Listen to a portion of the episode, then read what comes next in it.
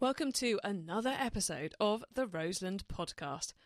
I'm Chloe, your host, and in today's episode, I'm chatting to Sue and Peter Evans about their life in the diplomatic service, and we've got a recipe for chickpea croquettes. If this is the first episode you're listening to, then you can find and listen to the podcast at roselandpodcast.com, on Apple Podcasts, Spotify, and the other podcast apps. And at roselandpodcast.com, you'll also find links to any of the resources that we mention. Many of those living on the Roseland, whether they've lived here since they were born or only in more recent years, have led fascinating lives. And for this episode, my guests Sue and Peter Evans are chatting about their fascinating career. So, hello, Sue and Peter. Hello, Chloe. Hi, Chloe. Um, I, you're my you're my first double person interview on the show, so that's quite exciting. Anything could happen. Um, but but you're here to talk about your career in the in the diplomatic service. So so I guess how how did you end up doing it, and where did you end up? Well, uh, when I was about 17, 18 years old, I was down on holiday in Cornwall uh, sitting on a beach on the north coast, and there was an advertisement in the Telegraph that I was reading, and it said, "Travel the world, join the diplomatic service." So I applied. Um, I was due to go to university, um, but three weeks into university, uh, the Foreign Office offered me a job, and I decided to give up my degree and join the Foreign Office straight, really straight oh. from school, the age of 18. So I proudly tell my boys that uh, I went to university for three weeks and two of those were freshers weeks. it's quite a good ratio, isn't it? Two weeks of partying, one week of lectures, get a job.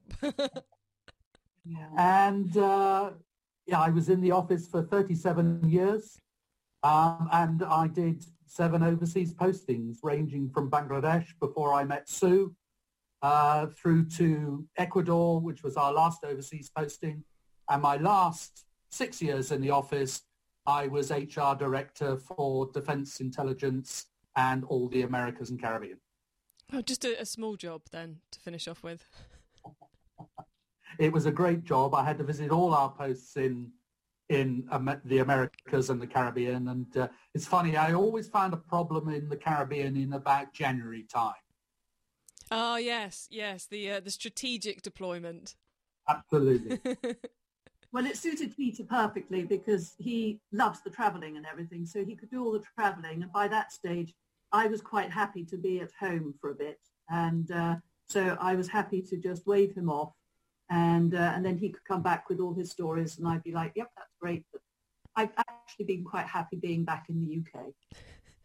there must be there must be an awful lot of packing involved. Um, when you're in the in the diplomatic service, both kind of whole house packing and moving between countries, but also the the more short term as well. Well, I think as I've mentioned before, packing did become my forte. I think that's the only thing I could say I might actually have almost a professional qualification in, uh, except of course it's not.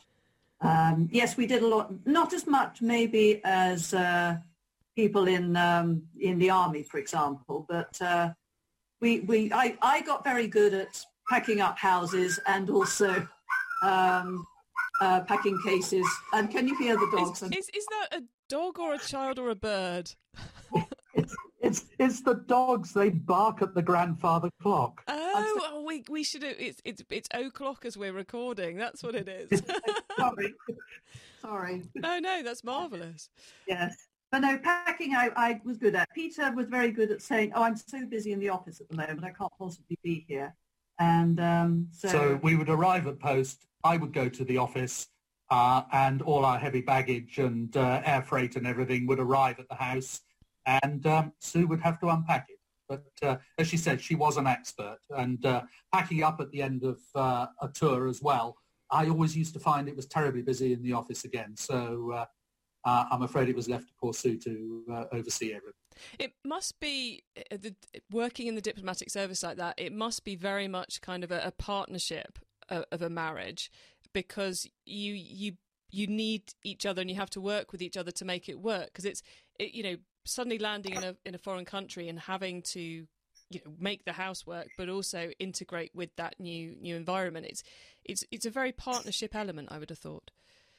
I think it is, and I think that's. Uh, I think it does, unfortunately, have rather a high divorce rate, um, because I think there are some people who, uh, well, they they just suddenly find they're thrown together, perhaps abroad, um, without their usual social circle of friends and support, um, and find perhaps that they don't get on quite so well. But um, no, we've been very fortunate. Is We're it- still here. We're still together. It's a, a bit like lockdown in some ways. I think there's there's a lot of people who are going, "Gosh, actually, it's really rather nice spending time with you," and there's other people going, "Oh dear God, when will this be over?" Well, I know when Peter retired, um, sorry, this isn't apropos of diplomatic life, but somebody said to me, oh dear, you know, be very careful because she particularly knew people where the husband's retired and, and then the marriage has broken down a few years later. And I said, well, I don't think that'll happen because we've spent a lot of our lives being thrown together and having to get on together because we are, you know, we know each other best and, um, and we're in the new environment. So you just forge ahead Mhm. as a team, I suppose. And of, of all those countries that you, you went to, and I think you know there's Spain, El Salvador, Venezuela, Iceland, Ecuador. Which one? Which one would you, if you had to go back to one of them, which one would you pick? I think we'd probably pick the same one um, and go back to Iceland. Yeah, I was it wasn't a test to see if you both gave the same answer. um, I think professionally, um, Iceland, very small country, but extremely professional. Um, their foreign service was exemplary. Um, they were probably the easiest foreign ministry I've ever had to deal with. Um, we had a very small embassy there, um, but uh, we punched well above our weight, I think. And it was also a wonderful country to live in. Yes, it was, uh, well, so clean. So the people were great. Um, I, I loved it because there were not that many diplomatic missions. So there was less necessity to become too involved in embassy type things. I could do my own thing to a certain extent. Um, and, uh, and we seem to have an awful lot of visitors for some reason. Proximity, I would guess. Yes, Yeah. proximity and just and free accommodation, of course. And um, and so I got very good at doing various tours around the area from Reykjavik. Um, and uh, no, it was it was great, beautiful country, just amazing. You were talking about partnership earlier. Um, I think in Iceland, we used to get a lot of trade missions coming out from the UK, first-time exporters, and we would always throw a cocktail party for them and invite all their contacts to our house. Uh, and obviously that meant a huge amount of work for Sue hmm and uh, the caterers who came in. If it was during school holidays, we used to uh, involve our boys as well. We used to get one of them to run the bar and one of them to carry food around. The only trouble is the one who carried the food around, our younger son. I mean, he was great at it because he's a great extrovert. Well, he's quite gregarious. And he'd go around and he'd sample the, he'd pass and he'd say, look, it's really tasty. Why don't you try? But the nice thing was having the boys doing that. It sort of broke up the atmosphere a bit. People felt more relaxed, I think, when there are children around. It made it more of a sort of family event, even if you had 100 people, say, in your home milling around, drinking and eating. But um, um, they, they were fun occasions. They were fun. And, uh, you know, somewhere like Iceland where you're free to go everywhere. You know, uh, the time we had in El Salvador was during the Civil War. hmm I was working in an embassy which was like a bunker. We didn't have a window in it. Wow. There were bombs going off. Uh, we had close protection all the time. We had bodyguards. We had razor wire around our house. Uh, I remember James, uh, who's now uh, well over 30, um, as a little boy, sitting watching the guards as they clean their Sterling machine guns. I have to say they were always very careful about him not touching the Sterling machine gun. But uh, no, it was uh, it, So that was a life where you couldn't do anything spontaneously. Hmm. thing had to be planned. If you were going out, you needed to make sure you had the right vehicle and the right bodyguard to go with you. Yeah, it's a life of extremes, really, isn't it? If you're, you know, from a place where you're doing cocktail parties on a regular basis and, and giving guided tours of the city to another one where where you can't even go out for a bottle of milk without machine guns. That's it. Yes, exactly that. I, I have to say, uh, I think El Salvador was probably the most interesting place we were at, Yes. simply because of the political situation. But it was, uh, James, as Peter mentioned, he was only, uh, oh, he was about 18 months when we went out.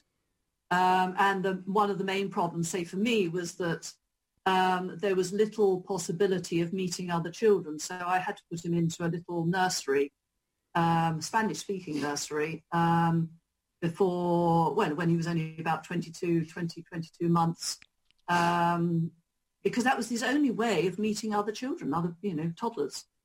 Um, and uh, but they were they were very good, and the girl I remember who was his class teacher was just lovely, as Latin people can be, uh, very tactile, um, and uh, yeah, it was it was an extraordinary place. You'd hear bombs every now and then going off, and then there'd be a power cut because they'd blow up another electricity substation, um, and you'd go, oh well, it'll be dark again for a little while, but um, uh, yeah, you sort of get used to it.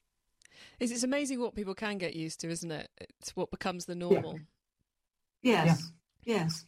And I think the only really worrying time when we were there was on uh, the day of the elections.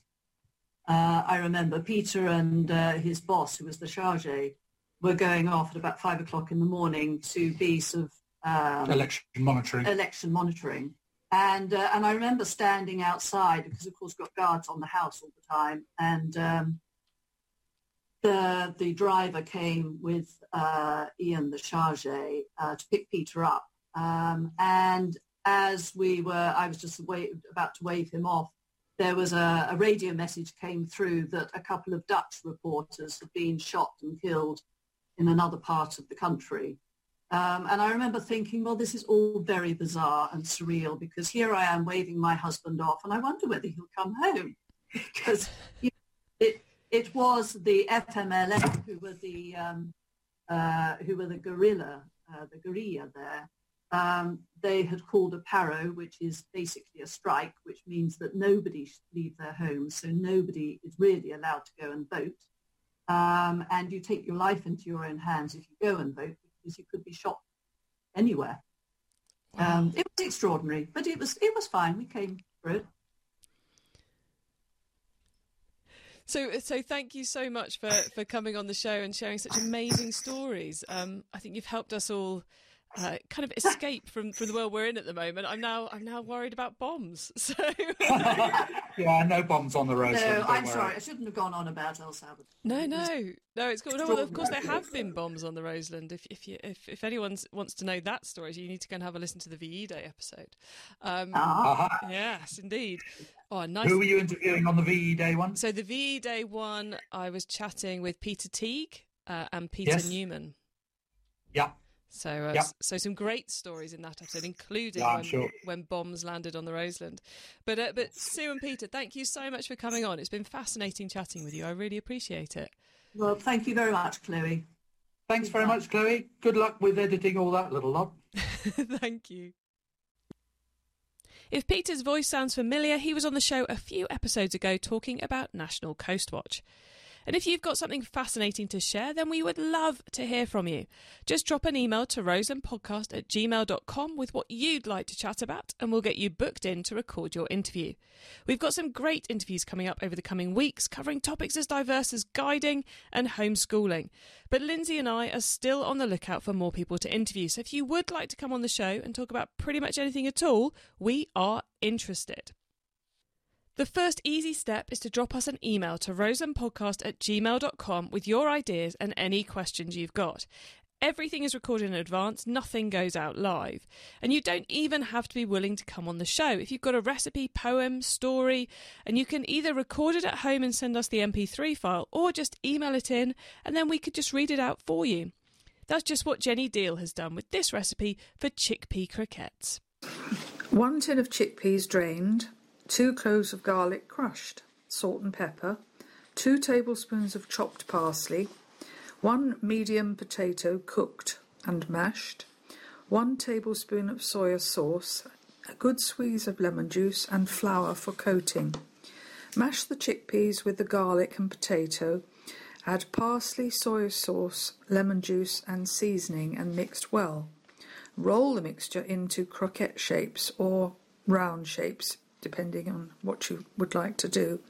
Dip them into flour and fry gently in oil until golden brown. Serve with vegetable of ch- your choice and an onion gravy and um, potatoes if you want to. They're very tasty and very cheap and nutritious. I hope the podcast helping us all feel a little less alone and a little more connected to our wonderful community. If you want to make sure you hear the rest of the shows, then bookmark roselandpodcast.com or subscribe on Apple Podcasts, Spotify, or your usual podcast app of choice. Be kind and stay safe.